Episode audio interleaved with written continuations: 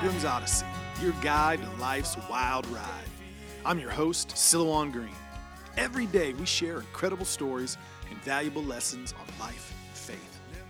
Thanks for tuning in, and make sure to share this Odyssey with your friends and neighbors so all of us, together, can let our light shine. Welcome, friends, to another episode of the Pilgrim's Odyssey. It's Tuesday. I'm Silouan. Great to be with you. Today, we are talking about mass incarceration. Now, why am I doing that? Because I look around the world today, I often wonder to myself, how did we get here? How did we get to a place so consumed with stuff and noise? And we seem to ignore problems right in front of our faces. How did we get here? What are indications of it? How do we learn another way? And in doing that, of all things, probably because I have a long history of volunteering in prisons, jails, I came across this March 24th, 2020, about a year ago, about when COVID started, report on mass incarceration in the United States.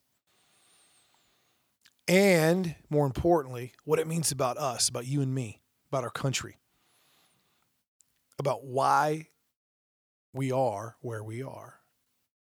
What are some things that this report found? It's pretty shocking think about it. So, so listen close.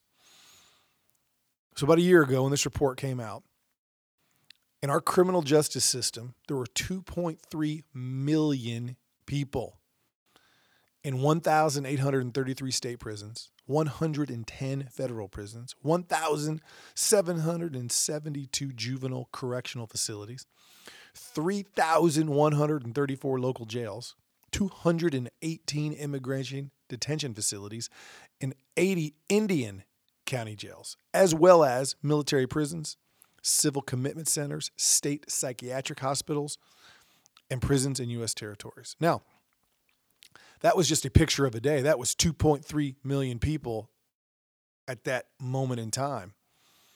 But you got to remember, people go in and out of jail. That isn't all the people that throughout a year.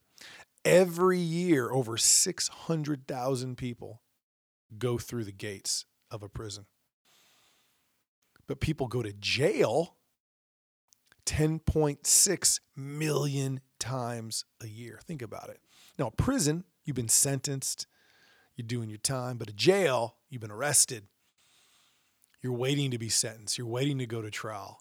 According to our court system, you're innocent, yet you're in jail. 10.6 million times a year, people go to jail.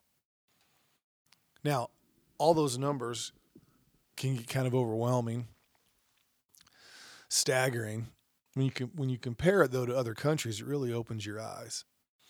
Worldwide, now think about this: worldwide, whole world, the United States has 21% of the world's prisoners, but only 4.4% of the world's population.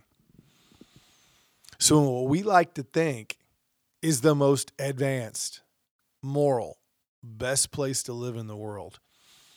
21% of the world's prisoners are in our prisons. Now, what does that mean? You got to be careful about what it means. Does, does that mean that we got more bad people than other places? Or does it just mean we hold them more accountable? Do we have more crime than other places, or do we just hold people more accountable? Whatever it means, it's a lot of people. And this is where I get to the point of today's program. What should your response and my response be to the fact that every year millions of people are either in prison or go to jail? Over 10 million a year. Which, how should we respond to that? How should we respond to the fact that we're only 4% of the world's population, yet we have 21% of the world's prison population. It's pretty overwhelming. What do you do with that? What do I do with that? Let me give you a couple of suggestions from the good book, which as you read them come across me not as suggestions, but as You better be doing this if you want to be able to look in a mirror with a healthy conscience. From the book of Isaiah, chapter 61, verses 1 through 3. The Spirit of the sovereign Lord is on me, because the Lord has anointed me to proclaim good news to the poor.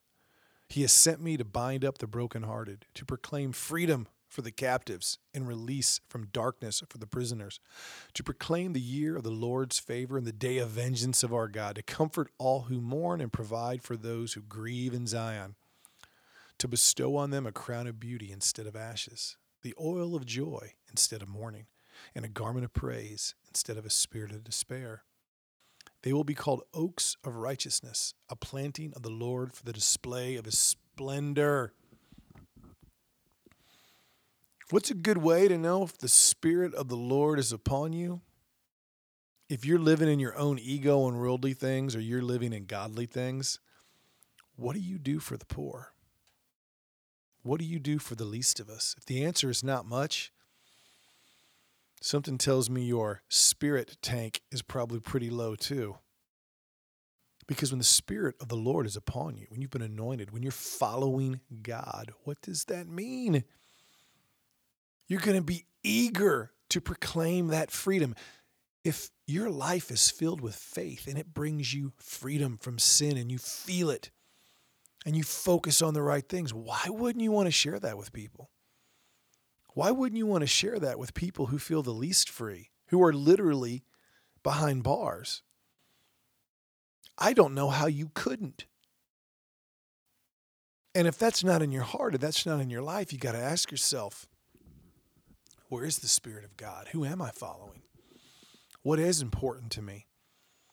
Is it worldly things or is it godly things? If it's is it things of the world that perish, or is it things of the Spirit that never perish?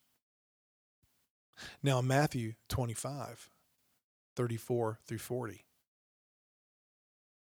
Even more in your face. Then the king will say to those on his right, Come, you who are blessed by my Father. Take your inheritance, the kingdom prepared for you since the creation of the world. For I was hungry, and you gave me something to eat. I was thirsty, and you gave me something to drink. I was a stranger, and you invited me in. I need clothes, and you clothed me. I was sick, and you looked after me. I was in prison, and you came to visit me. Then the righteous will answer him, Lord, when did we see you hungry and feed you? Or thirsty and give you something to drink? When did we see you a stranger and invite you in or needing clothes and clothe you? When did we see you sick or in prison or go to visit you? The king will reply, Truly I tell you, whatever you did for one of the least of these brothers and sisters of mine, you did for me. See, when you see all the prisons in your community, the jails, prisons, the halfway houses. Your first question shouldn't be, what did all those people do wrong? What's wrong with them? Why do we need that? You know your first question should be, what am I doing for them? Because if you're not doing it for them, are you following Christ? Uh, maybe, maybe not. Think about it. I'm not saying you're a bad person. I'm not saying you don't believe in Jesus. I'm not saying you're not a Christian, but are you following? Let's read again the lesson our carpenter from Nazareth was teaching us. Then the righteous will answer him, Lord, when did we see you hungry and feed you, or thirsty and give you something to drink? When did we see you a stranger and invite you in, or needing clothes and clothe you? When did we see you sick or in prison or go to visit you? And the king will reply, Truly I tell you, whatever you did for one of the least of these brothers and sisters of mine, you did for me. So whatever you did for them, you did for Christ. But what if you did nothing for them? What if you walked past them? What if you put them out of sight? What if you derided them? What if you made fun of them? What if you just wanted to lock them away? You know how many teenagers get locked away? Kids who have grown up with no parents, no father figure, no guidance, and we lock them away out of sight. That is more evil than anything those kids do. The horrendous way that we care for people in prison, people that start the road to prison, stains every part of our society. As you read that report that I mentioned earlier, most people are in prison in jail for low level crimes, not having enough money to, you know, pay their bail so they keep them in prison after they do something. And then escalates. What are we doing to show them another way? What are we doing for kids who grow up without a family, who grew up in the hood, who grew up surrounded by gangs? Don't assume you'd make much different decisions than them if you've been in the same environment. All those prisons to me is just us trying to hide from ourselves the responsibility that we all face to do something about it, to help the least of these, to do what Jesus told us to do. Much easier to put them behind bars and go, oh, they're scary people, they belong there. It's no different than the sexualization and commercialization of our culture that everyone participates and contributes to. Churchgoers and non churchgoers, Republicans and Democrats.